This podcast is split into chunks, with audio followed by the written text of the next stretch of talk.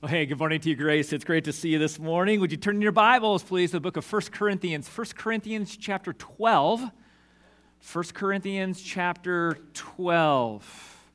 I will get to that in four minutes. So, have four minutes to find me. You can put me on the clock if you want. We're in the series that it's about the DNA of Grace Community Church, the core of who we are, and really the core of any biblical local church. And the DNA is a long molecule that is that gives uniqueness in our genetic code is what contains our genetic code.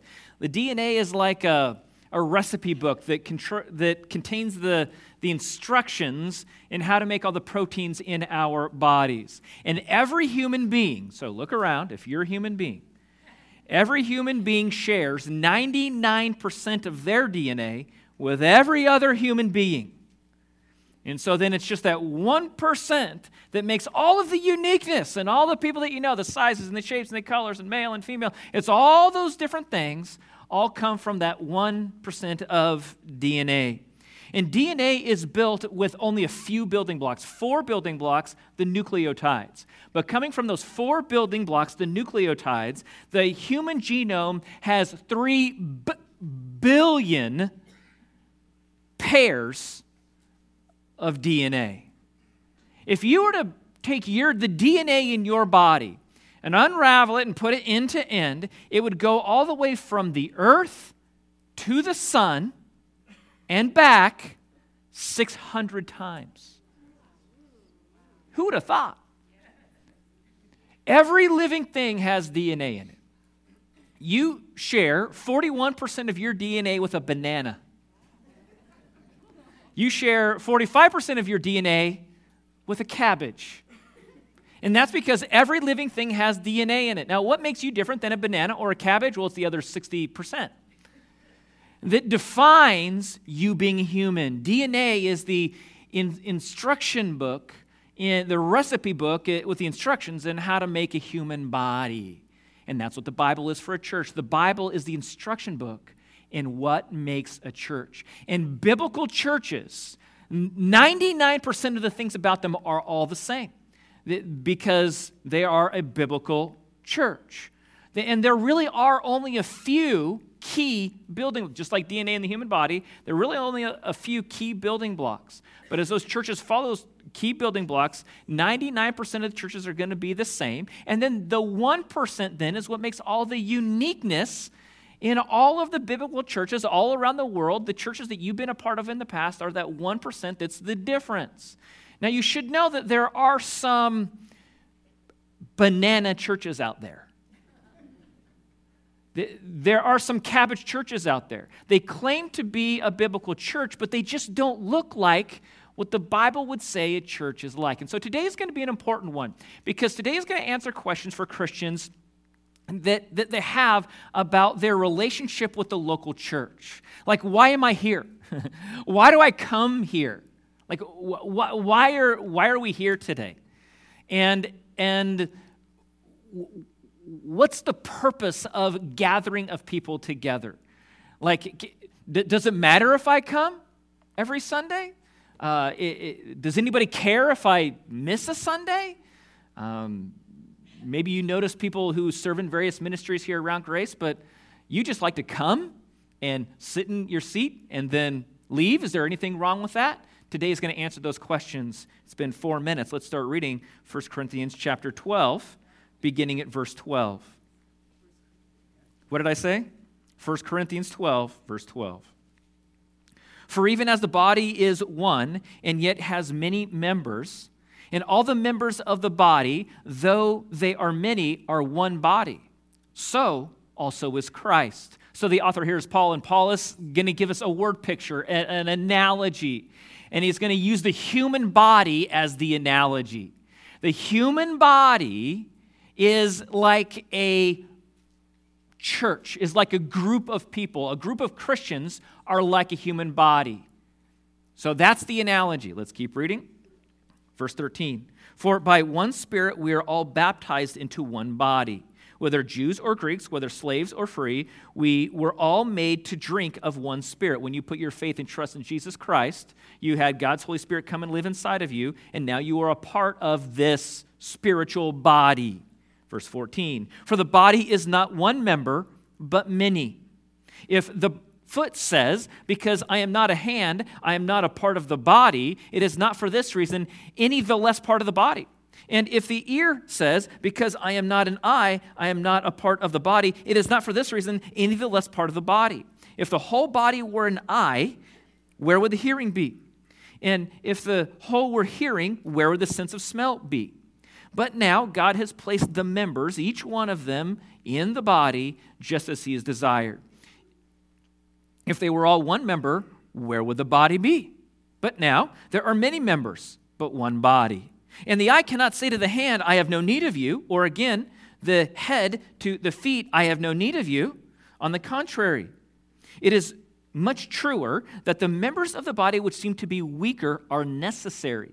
And those members of the body which are deemed less honorable, on these we bestow more abundant honor, and our less presentable members become much more presentable, whereas our more presentable members have no need of it.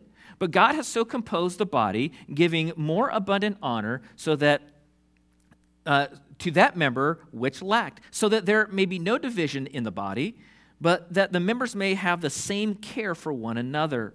And if one member suffers, all the members suffer with it. And if one member is honored, all the members rejoice with it. So Christians in a church are a part of a body, a supernatural body when you put your faith and trust in Jesus Christ, you were, became a part of the body. You're a body part. Might not have thought of like that, thought of it like that, but that's the analogy. You're a part of this group, you're a part of the body, you're a body part. And each one of these body parts plays an important role. Now, I know that we all want to be the body part that gets the most attention. We all want to be the pretty eyes. And no one wants to be a pancreas. But every member of the body is important. And every member of the body contributes to a healthy body. And so the pretty eyes can't say to the pancreas, I don't need you, because if the pancreas really did leave, it would become an unhealthy body. And the pancreas, before it gets a big head, can't say, I don't need you, eyes, because all of a sudden the body is going to walk off a cliff and the pancreas never saw it coming.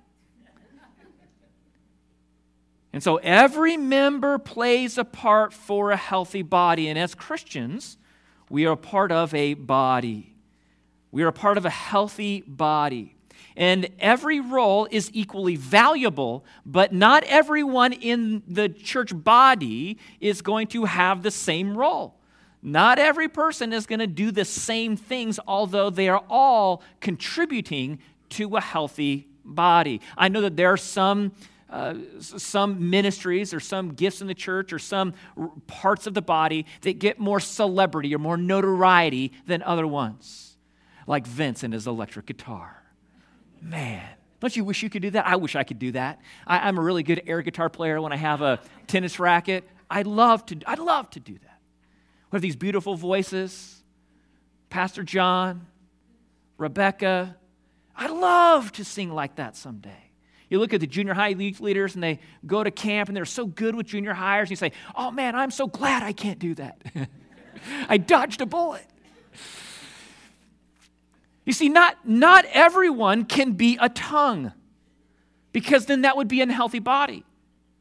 And it would be an unhealthy body if all of the members weren't participating to make the body healthy. And so, drawing from this passage that we've read here, there are six things that we can know about the spiritual body. And so, I want to look at those things. Number one, all Christians are a part of the spiritual body. All Christians are a part of the spiritual body. Look back at verse 12. It says, For even as the body is one, as yet and yet has many members, and all the members of the body, though they are many, are one body, so also is Christ.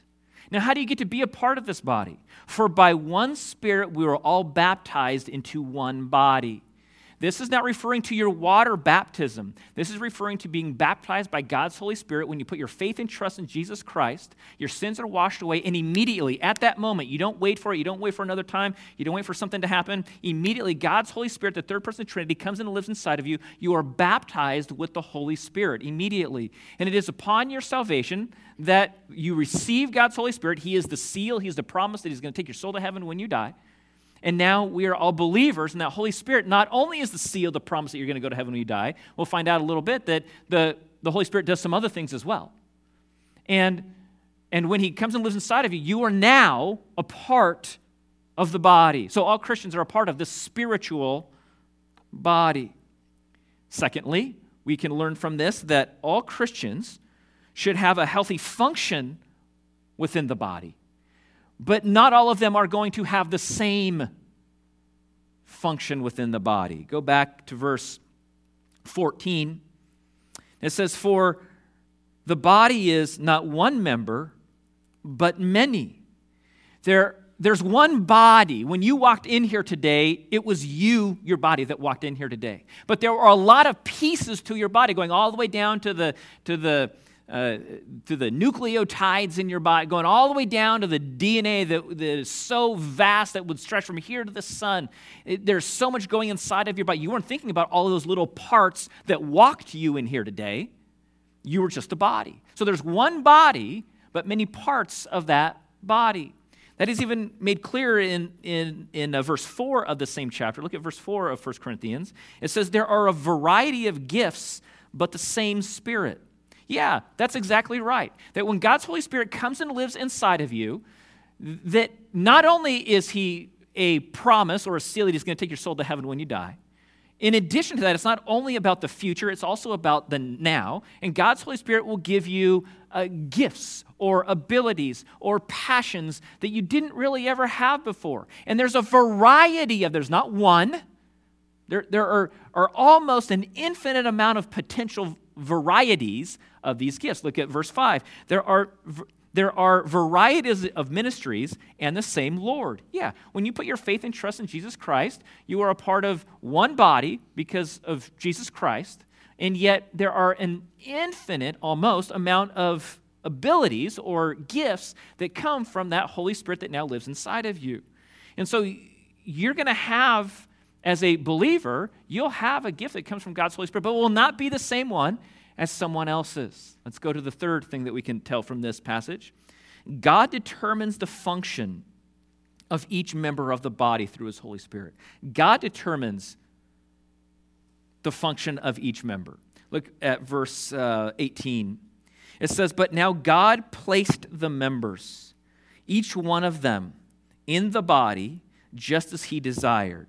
So notice the math here. Not only does God give every Christian and every individual Christian a, a gift, an ability. It might be one that you never expected. It might be one that you you never thought you would like or be interested in. It might be in an area where you're very weak. And that's a wonderful thing because then now you rely on God. You have faith in God. You trust him even more to follow through on that thing. Or it might be something where where it's you already have a talent that God has given you just through, through your DNA. He, he's just given you through the, the passing of those things from your parents to you. And then now God's Holy Spirit comes and just like, it, it, like shines a light on it. It's like a highlighter, it's like a spotlight. And now there's passion and there's vigor and there's joy and there's success in those things that, spiritually speaking, success that you never even experienced before.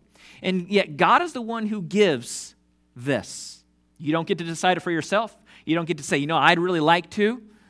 God is the one who gives this. And then, follow the math, God is the one who places that person inside the body, inside of the group of Christians that they're around. He places them in there. And so that's why you get all of the uniquenesses of all the churches that you've seen. You have one church that is focused solely on kids' ministry. Like that is their focus. That's their A game is kids' ministry. That's a wonderful thing. But then there are other churches that their focus is, uh, is on senior adults, retired adults, adults where their families are already gone. And that's their A game. And that's a wonderful thing. Because God has given certain gifts to each of those churches that are different from each other. He's placed those people within those churches by God's sovereign design, and He's placed those people there to enact those gifts. And so that's where a church will be focused on missions. That's a wonderful thing. Or they're focused on outreach. That's a wonderful thing because God has given those churches unique skills and gifts and passions and implementations of those gifts within those churches. God is the one that determines the gift by His Holy Spirit, and God is the one that then places them in the group of people that they're around to, to serve with. And so you might see a church that does this amazing, wonderful ministry. Oh, it's so great. And we should do it here at Grace Community Church. But the problem is that unless God has, not, has placed somebody in our church, in Grace Community Church, with that passion, with that skill set, with that, those gifts to follow through on it, all we are doing is trying to make a pancreas be an eyeball. It just doesn't work. You can't make a pancreas be an eyeball. And as a church is flourishing in ministry, but we don't have that same ministry, we praise God. He's the one that gave the gifts, and He's the one that had, has placed them within that body. He's given us the gifts that we have, and He's placed us within this group of Christians, but not that one. And so that's why every church is so unique because of the variety and the uniquenesses of God's gifts as they then are implemented within the group of Christians that they are around. We're going to get back to this. God determines it in a little bit. Number four, the function of every body member is important. The function of each one of these body parts is important. Look at verse 15. It says, If the foot says, Because I am not a hand, I am not a part of the body, it is not for this reason any the less a part of the body. And if the ear says, Because I am not an eye, I am not a part of the body, it is not for this reason any the less a part of the body. If the whole body were an eye, where would the hearing be? If the whole were hearing, where would the sense of smell be? Every part is important. And so if you feel like, eh, you know, I just, I just want to be behind the scenes. I just want to. I just want to pick up. I just. I. I. I le- just want to. You know, kind of move chairs around. I'm fine with vacuuming. I just. I don't want to be anywhere the, in the spotlight. I just want to be in the background. So I'm not just. I'm not really a part of this whole thing. That doesn't make you not a part of the body. Just because you say you're not a part of the body, that doesn't make you not a part of the body. You are a part of the body because it's not your gift or your level of participation that made you a part of the body. What made you a part of the body? Being baptized with the Holy Spirit. As soon as you, as soon as you are in Christ, you are now a part of the body. whether you like it or not, whether you say, not it, you're still it.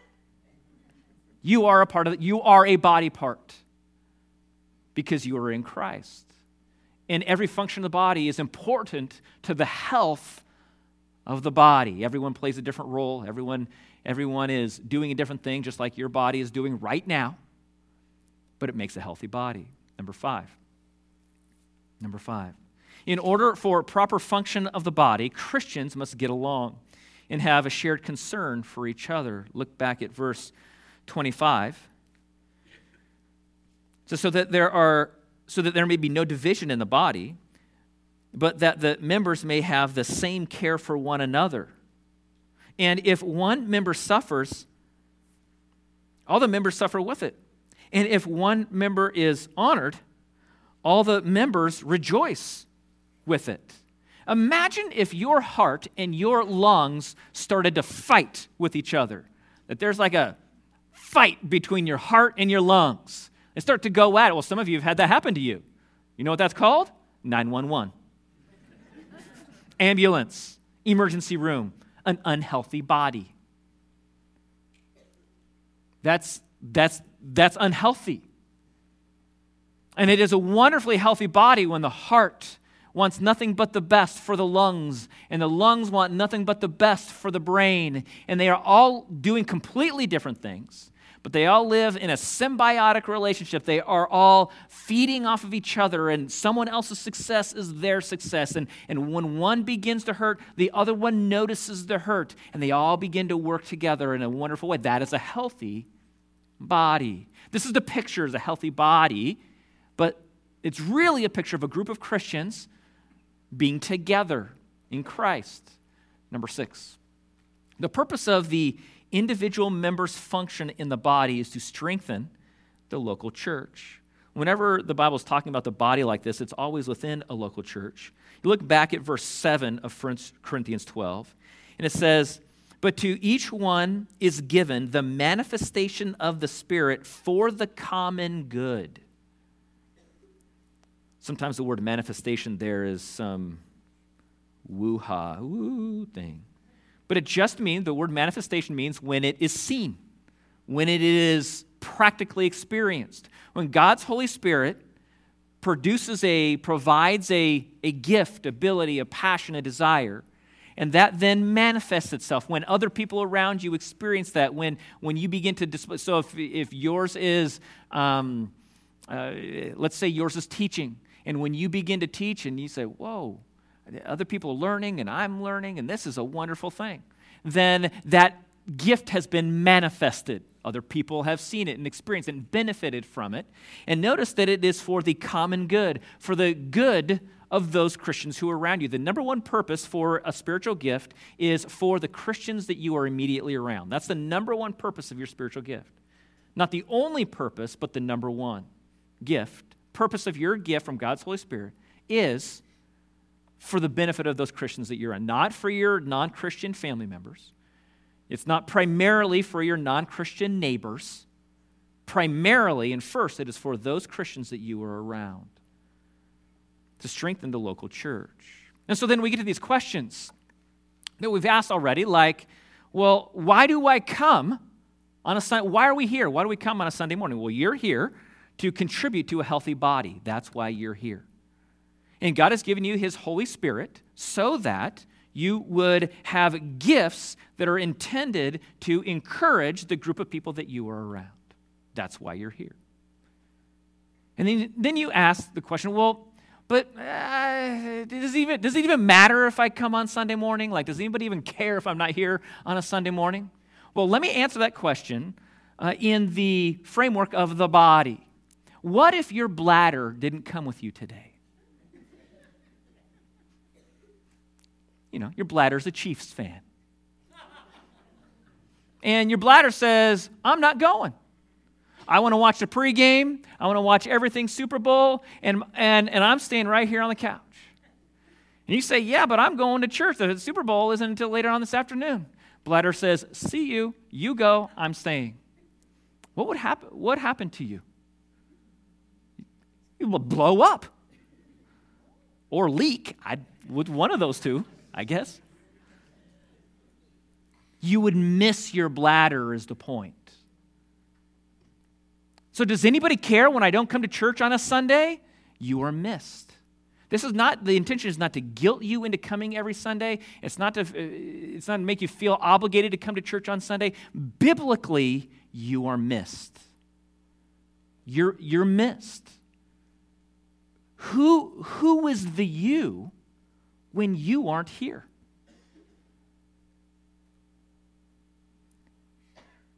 Now, thankfully, we don't blow up when you're not here. And that's only by God's grace that we don't blow up when you are not here. Because every member is in the body to provide an aspect of a healthy living of that body. And you say, well, what if I just like to come to church and experience this and just go home? Can I, can I do that? Well, that doesn't fit here.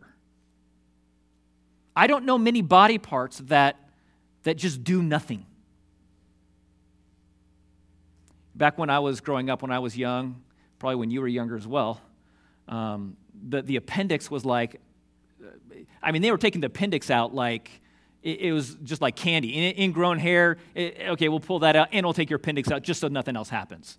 I mean, they're just yanking appendixes out like crazy. And the, the, the idea was, well, you know, uh, the appendix is like nothing. It used to be like a tail back in evolutionary time, but you know we've we've uh, this is just the remaining parts of the tail, and so you don't really worry. It's going to shed in another uh, a million years anyway, and so we can just take it. Out. And then later on, they found out that there are actually bodily use. The body uses the appendix for things. Yeah, no surprise. God is the one who put it in there. He knit you together in His mother's womb. He put it there for a reason, and there's a purpose for the pancreas. They just find out. They find out later, or for the appendix, they find out later. Now, you can have your appendix removed, and your body will miss your appendix. But by God's grace, your body won't die. Your body will adjust, and your body will compensate, and it will continue to, to survive, but not as originally healthy as it was before. And so you might be thinking, hmm, so I wonder what body part I am. And if that's what you're thinking, then the rest of today is for you. Turning your Bibles to Romans chapter 12. That's left in your Bibles. Romans 12. I'm going to guess Romans 12 for you is about six pages. To your left, Romans 12. These two passages are all about the supernatural body. It's interesting that they're both chapter 12. Romans 12 and 1 Corinthians 12. So you're looking for Romans 12. You're a part of a spiritual body. Grace Community Church is a spiritual body. And now this passage even gives more detail as to what are some of the body parts. Let's read Romans 12, beginning at verse 3. It says, For through the grace given to me, I say to everyone among you, not to think more highly of himself than he ought to think, but to think so as to have sound judgment, as God has allotted each a measure of faith. For just as we have many members in one body, and all the members do not have the same function, so we, who are many, are one body in Christ, and individually members of one another. Since we have gifts that differ according to the grace given to us, each of us is to exercise them accordingly. If prophecy, according to the proportion of his faith. If service, in serving. Or he who teaches, in his teaching. Or he who exhorts, in his exhortation. He who gives with liberality. He who leads with diligence. He who shows mercy with cheerfulness. So now we get some more detail about what these gifts might be. Go back to verse 3 and let's get a running start at what he's saying here. Look at verse 3 and it says, Everyone among you is not to think more highly of himself than he ought to think. Meaning, there's no celebrity body parts, there's no celebrity positions within the church. Don't, don't get all cocky about the gift that you have. Don't think that you're the best ever and without you, everything would die. No, every body part is important. The brain can't say that I'm the most important. And it doesn't matter if we have a heart or not, because the heart is the very thing that's providing it the blood to survive. And the heart can't say, well, I'm more important than, than the, the lungs, because Without the lungs, why even have a heart? it doesn't even matter. And the lungs can't get all big headed and cocky and say, man, then I must be the most important one. If it isn't for the brain, the lungs don't even know to go in and out. And so there's no celebrity positions. As a matter of fact, biblically, as we've read this, it seems to be that the positions that have less celebrity, the positions that have less notoriety, are the ones that are even more vital to the health of the body. Now, everyone contributes to the health of the body, but it seems like those that, that are already kind of receive public honor are really the ones that are less necessary than the ones that are not receiving all of the limelight within the body. And so I, I have this written, this has been written in my Bible for a long time, but I just have written above it, no cockiness in ministry, and an arrow pointing right to that verse. We don't get cocky with what we have. God is the one who gave it to us. We didn't do anything for it, we didn't earn it. And we are simply one body part that is working together with all these other, other body parts. There's no cockiness, no celebrity in ministry. Let's go quickly to verse 5.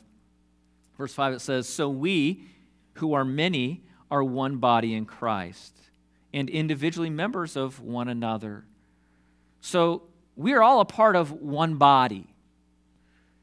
Metaphorically, this is like Christ's body. And individually, we're all part of each other because we're a part of this body. Now, obviously, this is not Jesus' body because Jesus' literal body ascended into heaven. He's sitting at the right hand of God the Father today.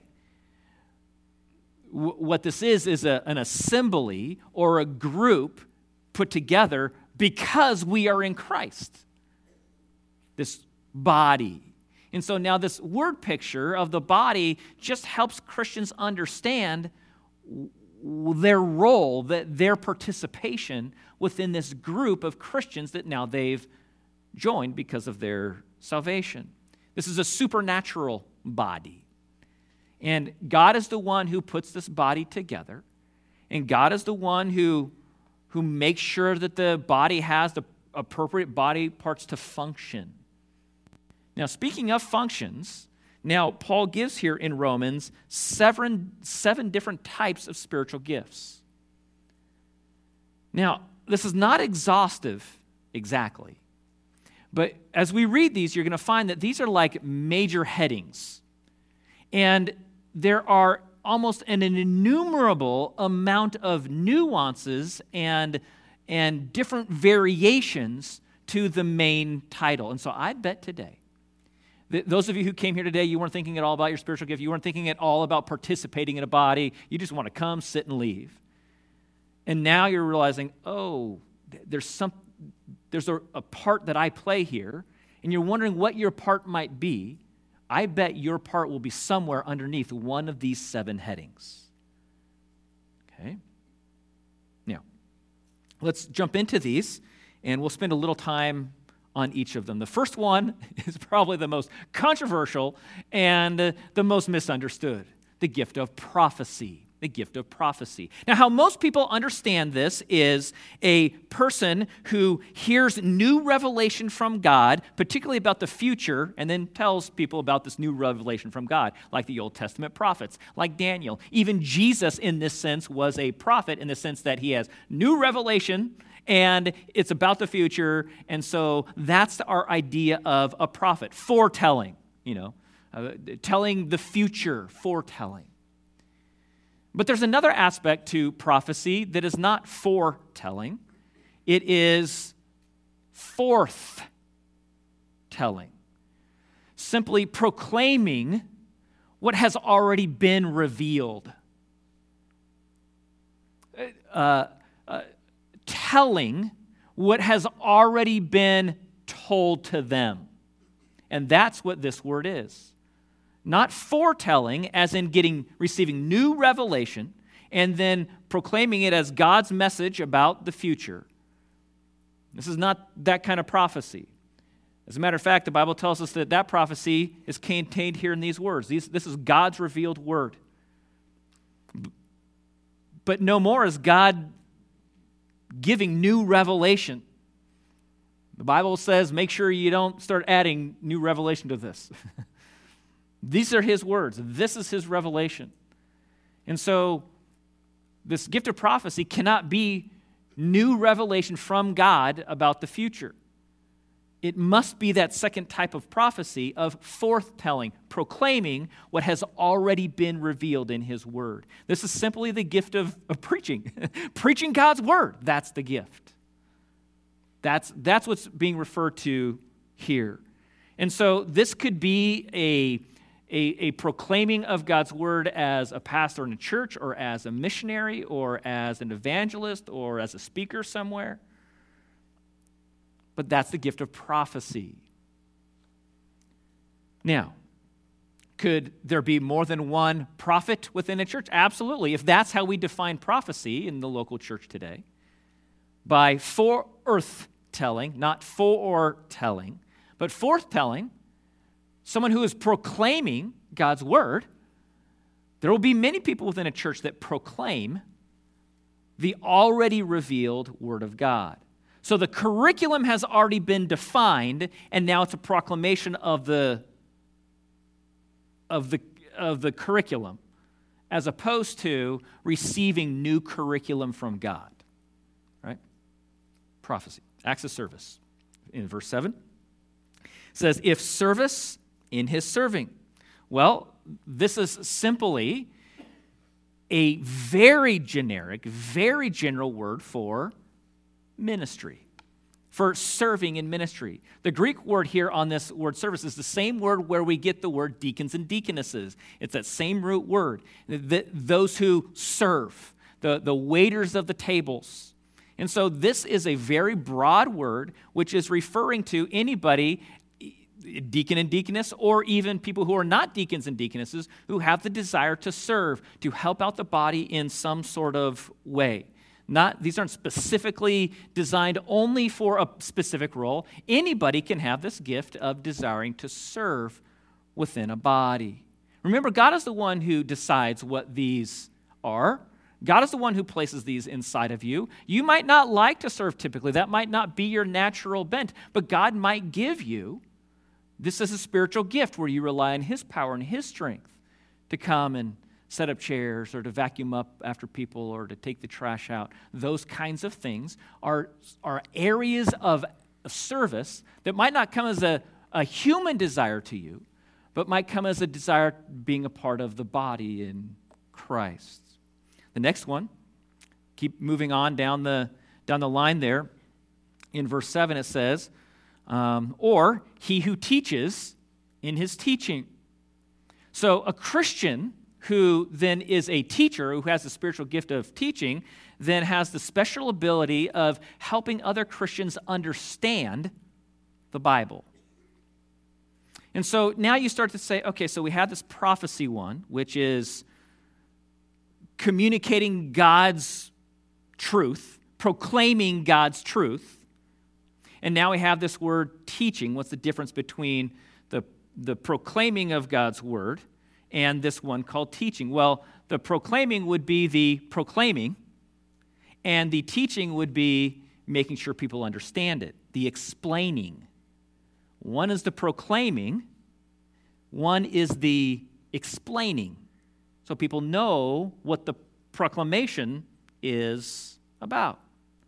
And so this could apply to not just one teacher within a church. You might say, well, I mean, we already have one teacher. There you are, Pastor. Um, that's it. I can't be a teacher. No. That, there are many teachers within a church, hopefully. That, the goal is there, there to be many teachers within, not just one. And the way that we know that is the Apostle Paul, who wrote this, also talked about teaching uh, to his protege Timothy. And in uh, verse 7, or, or sorry, in, um, as he talks about teaching, it's uh, in 2 Timothy chapter 2.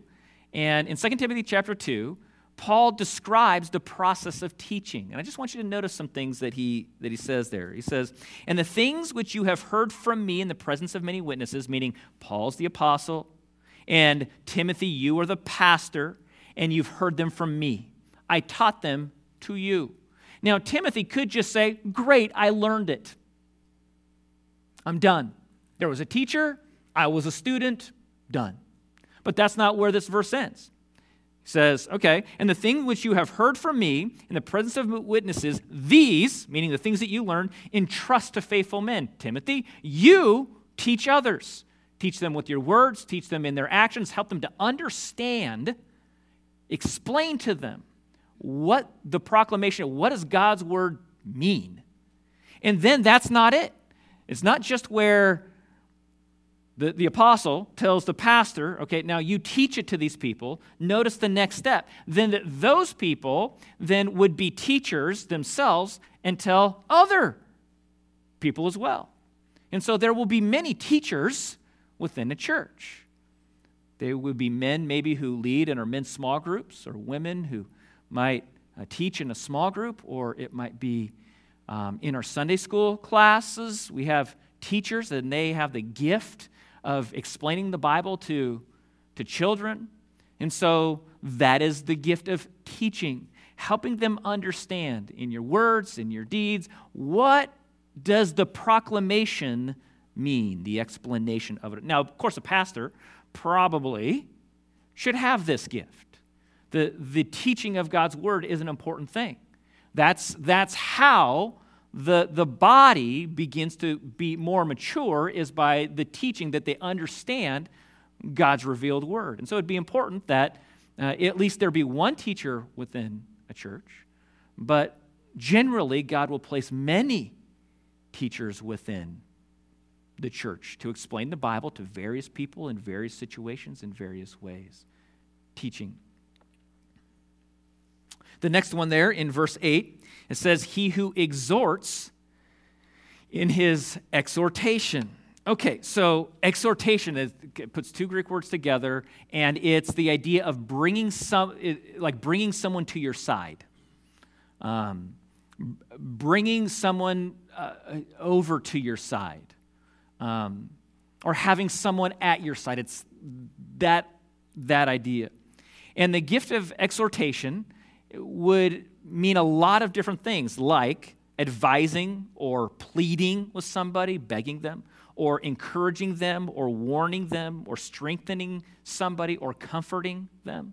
Now, of course, those are big words and can't see how that would actually matter, but th- let me put some meat on the bones and, and what exhorting might actually mean. Like persuading a Christian to turn from his sin or persuading a Christian to, to, to turn from a bad habit. Or encouraging that Christian to live now his newfound life with not that sin in it anymore. Or another place that you might see that is someone who is comforting somebody who's facing trouble to bring them to your side, to come alongside of them and help them, to guide a Christian through a difficult time, to, to help them put their faith in Christ and teach them how to do that even in the really difficult times in life or to help a weak Christian who's experiencing difficulty or relentless temptation, giving them practical helps, encouraging them, uh, helping them, exhorting them to live a life for, for Jesus. Walking with a, a, a friend that you have that's a Christian in, in their um, depression or in their guilt or in their difficulties of life, you've, you've, you're bringing them to your side, exhorting them helping them to live a life for Jesus, even in the midst of all the struggles of everyday life. So now we start to, we start to put these things together. We have the prophecy, the proclaiming, we have the teaching, and we have the exhortation. Well, what's the difference between these? Well, the prophecy is the proclaiming, the teaching is the same curriculum as the proclaiming. The curriculum doesn't change. It's not like the prophecy is getting new words from God, and, and they, their role is to communicate for God in the sense that this is brand new. The, the prophecy is communicating for God something that He has already said. That's the nuance. Proclaiming. Now, the teaching is the explaining. You have the proclaiming and then you have the explaining of what was proclaimed. And now you have this exhorting. And the exhorting would be the, the application to it, the, the helping someone live the curriculum. The curriculum is God's word.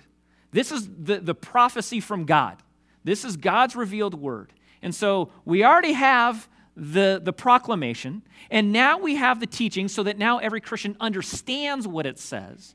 And now we have the exhortation is, is hey, let me come alongside of you and, and help you live it. Let, I want to live it, and you want to live it. And so the exhortation is, is let's live it. That's exhortation. Next one in verse 8. It says, He who exhorts with his exhortation, he who gives with liberality. So this is sacrificial giving, giving financially to God's work.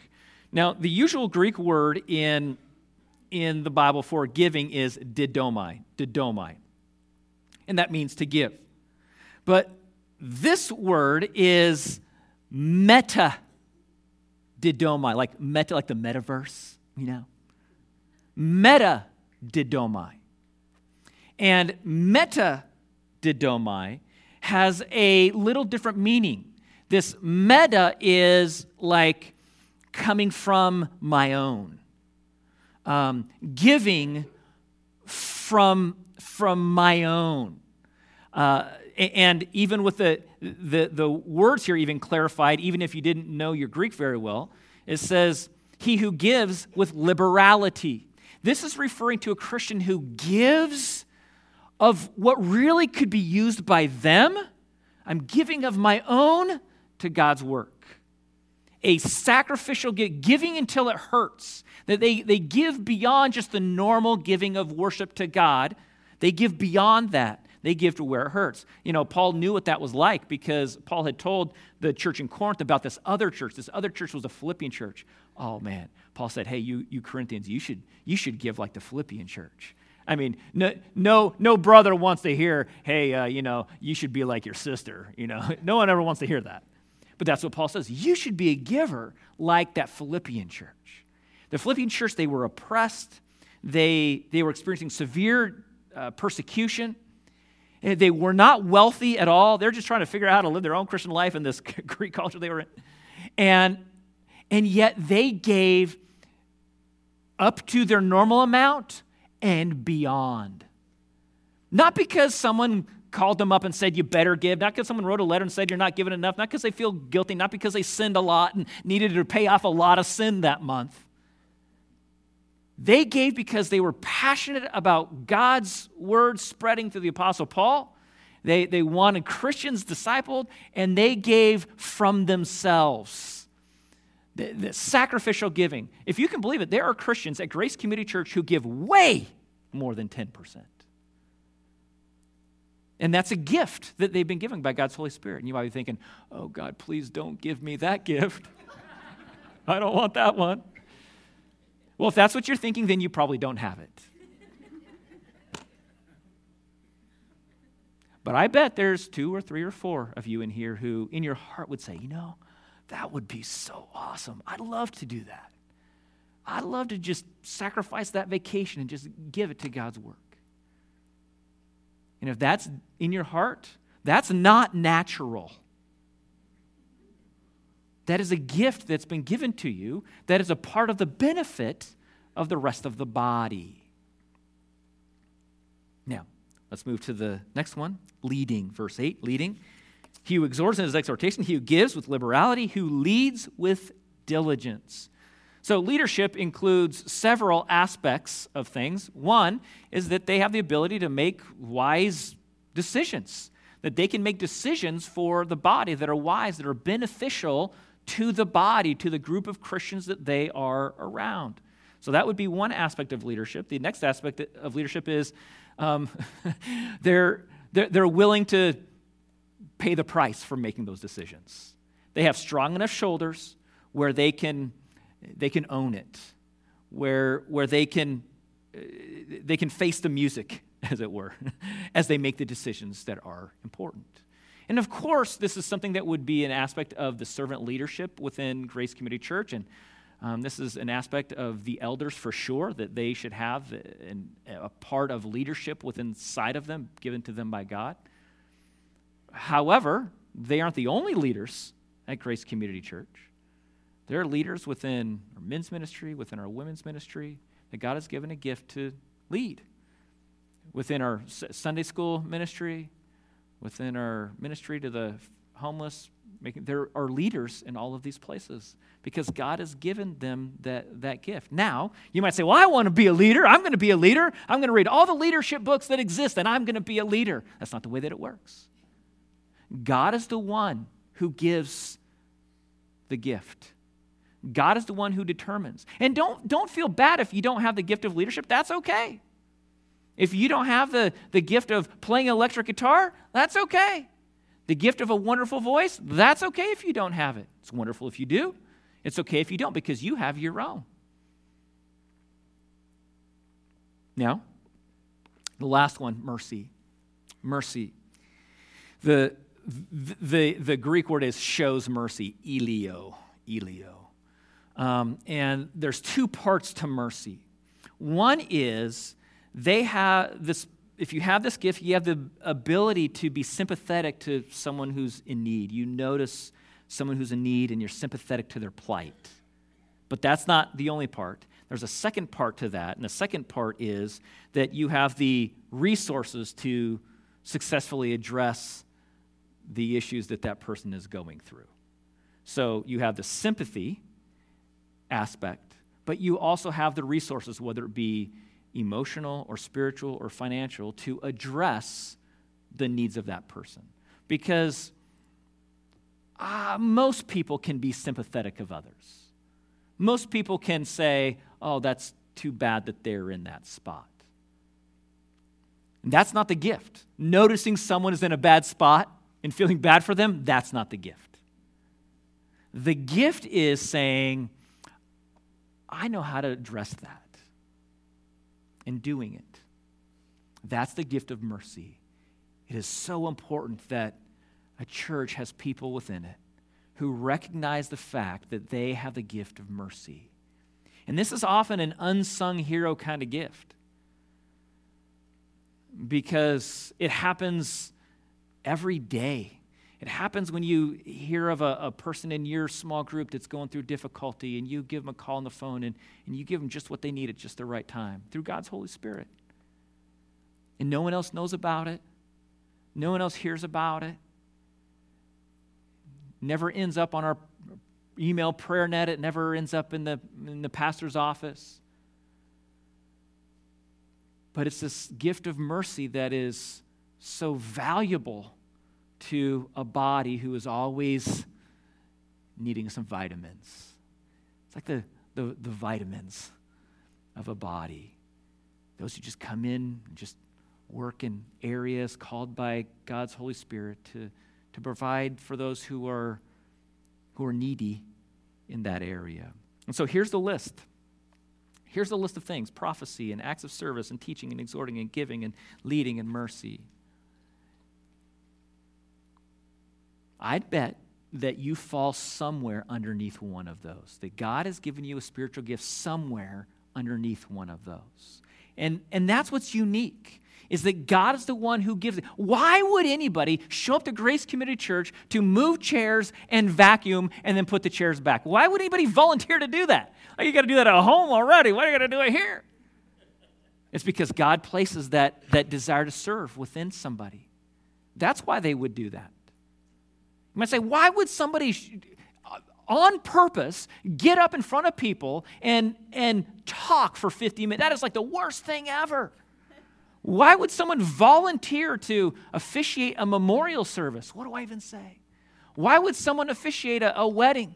Why would someone do that? Now you might say, oh, well, I mean, well, of course, he's a pastor. And so he has the desire for the limelight. He likes the, he wants the attention. He, he's been doing this his entire life. That is completely the opposite of me completely the opposite.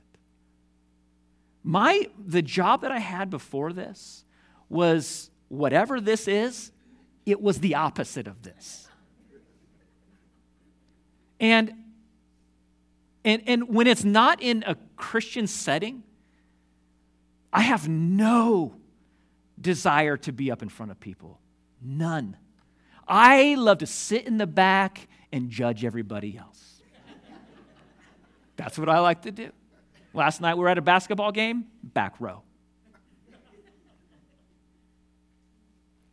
That, that's, I, I, I, I, I don't desire in my humanness this. And as God removed from me the, the working passions that I had and, and I was called into this, I asked God, Are you sure? Like, are you sure? And I'd bet that when you begin to find what your spiritual gift is, I bet you might say, Are you sure? Because it just so it, just won't resonate with the, the human who you are. But that's the whole glory of a spiritual gift. That it's not about the human and your ability.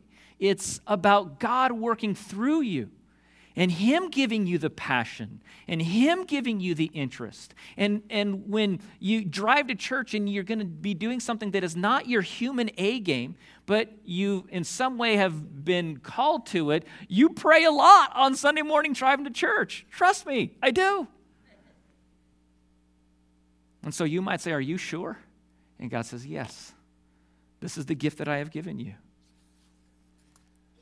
And we have all sorts of like we have all sorts of this at Grace Community Church. I mean, you could you can change diapers. You can provide security for a church. If you are, are artsy and are a photographer, we'd love to use your photography skills. You've already seen you've seen photographers around here. We'd love to use your photography skills. Maybe it's teaching in our children's ministry, or maybe it's ushing. Ushing is like one of the most important things that occur on Sunday morning in the sense that they are the guardians, they're like the protectors of our focus here. They're the, they address all of the things that could be distractions so we're not distracted, so we can worship Christ. You could be an usher. It's, it, it doesn't take 80 hours a week to be an usher. You could serve in the body in that way. In teaching or in providing donuts and coffee in the hospitality out in the courtyard, or leading a men's small group, or leading a women's small group. Some of you are teachers, some of you are leaders, and you should be leading in those areas. Hosting a Barnabas group, setting up chairs, vacuum, vacuuming after an event, setting up for communion. Or you could come to my house and wash cars. I mean, I'll leave that one open too if you want to take it. But I can tell you this that when it is God's Spirit that is giving you the power, you desire that. And once you are done and you go home, you are so spent because you've been relying on the Lord, and, and yet it was so wonderful at the exact same time. It is so good. So the question today is are you a healthy part of the body? That's the question. And if the answer is no, it doesn't have to stay like that. My recommendation to you is if you would say, No, I'm not participating in, in the body, my recommendation to you is just start doing something. Just start doing something and stick with it. Just stay doing that thing. And God will begin to move you. He will begin to move you into areas and begin to focus your interest. It might take two years, it might take five years, it might take 20 years, but He will begin to focus your interests and focus your passions, and you might begin to begin to identify certain gifts that God the Holy Spirit has given you. But if you don't know what yours is, start with something. On your little tear off sheet on your bulletin thing, you haven't put it in the offering bag yet today, there's a little thing there where you can mark, I want to serve. And I want you to serve at Grace Community Church. I want you to be a part of the healthy body at Grace Community Church. Now, I remind you from what we talked about last week that the first step in this is joining our church family, officially committing to this group of believers as being the group of believers that you are going to commit to, that you are going to serve within. And so that's why Jeff introduced to you GCC Connection. That's coming up in less than a month, March 5th. GCC Connection will be the first step, if you are not a member here at Grace, that will be the first step of you beginning to serve at Grace. Within a few weeks, you'll go to GCC Connection. You'll officially join our church membership, and uh, we will plug you in to ministry here at Grace. Put it on that thing. We'll contact you in the next couple weeks, and uh, we'll get you we'll get you moving. Just find something, and just do it. Committed, committed to it and God will begin to move you around. Okay? Now, the very first step in all these things is putting your faith in Jesus Christ. You don't have any spiritual gifts without Jesus Christ. The Bible says that Jesus is God and He's died on the cross for our sins. And so, if you've never put your faith and trust in Jesus, I want to give you the opportunity to do that. He has died for your sins so that you don't have to die for your sins. And so, if you want to put your faith and trust in Jesus, being God in the flesh, who on the cross, his blood poured out, not paying for his sin, but paid for yours. If you need your sins forgiven today, I want to give you the opportunity to do that. So I'm going to ask all of you, would you be willing to bow your heads and close your eyes? Just creates a little separation between you and the person next to you for just a minute. And in the quietness of this moment, you can talk to God. You don't need to say anything out loud. He can read your mind, He knows your heart. And you could say, God, I know that I've sinned. I know that I've done things I shouldn't have done. And I realize that I need a Savior. I need someone to save me from the penalty of my sin. And I believe that Jesus is the only Savior. I believe that Jesus is God. I believe that He died on the cross for my sin. I believe that he rose from the grave after that, proving that he can do everything that the Bible says that he can do. And I put my faith, my trust, my belief in this Jesus. I put my eternity into his hands. If your head still bowed, the eye, your eyes still closed, the immediate promise is that yes, God's Holy Spirit, the third person of the Trinity, baptizes you with himself. He comes and lives inside of you. He is the promise that he's going to take your soul to heaven when you die. He's also the provider of spiritual gifts. And whether you know you're going to heaven before today or whether today is the very first time, it is God's Holy Spirit inside of you that will help you in your ministry, help you serve, help you be a part of the body. And God, we as a church family, we thank you. We thank you for your provision for our church. We thank you for providing the, the, the gifts in our church. We thank you for providing for, for the focuses that we can have. And I pray that our church is a, a wonderfully functioning body as we follow your leading within our ministries and our lives. And we pray this in Jesus' name. Amen.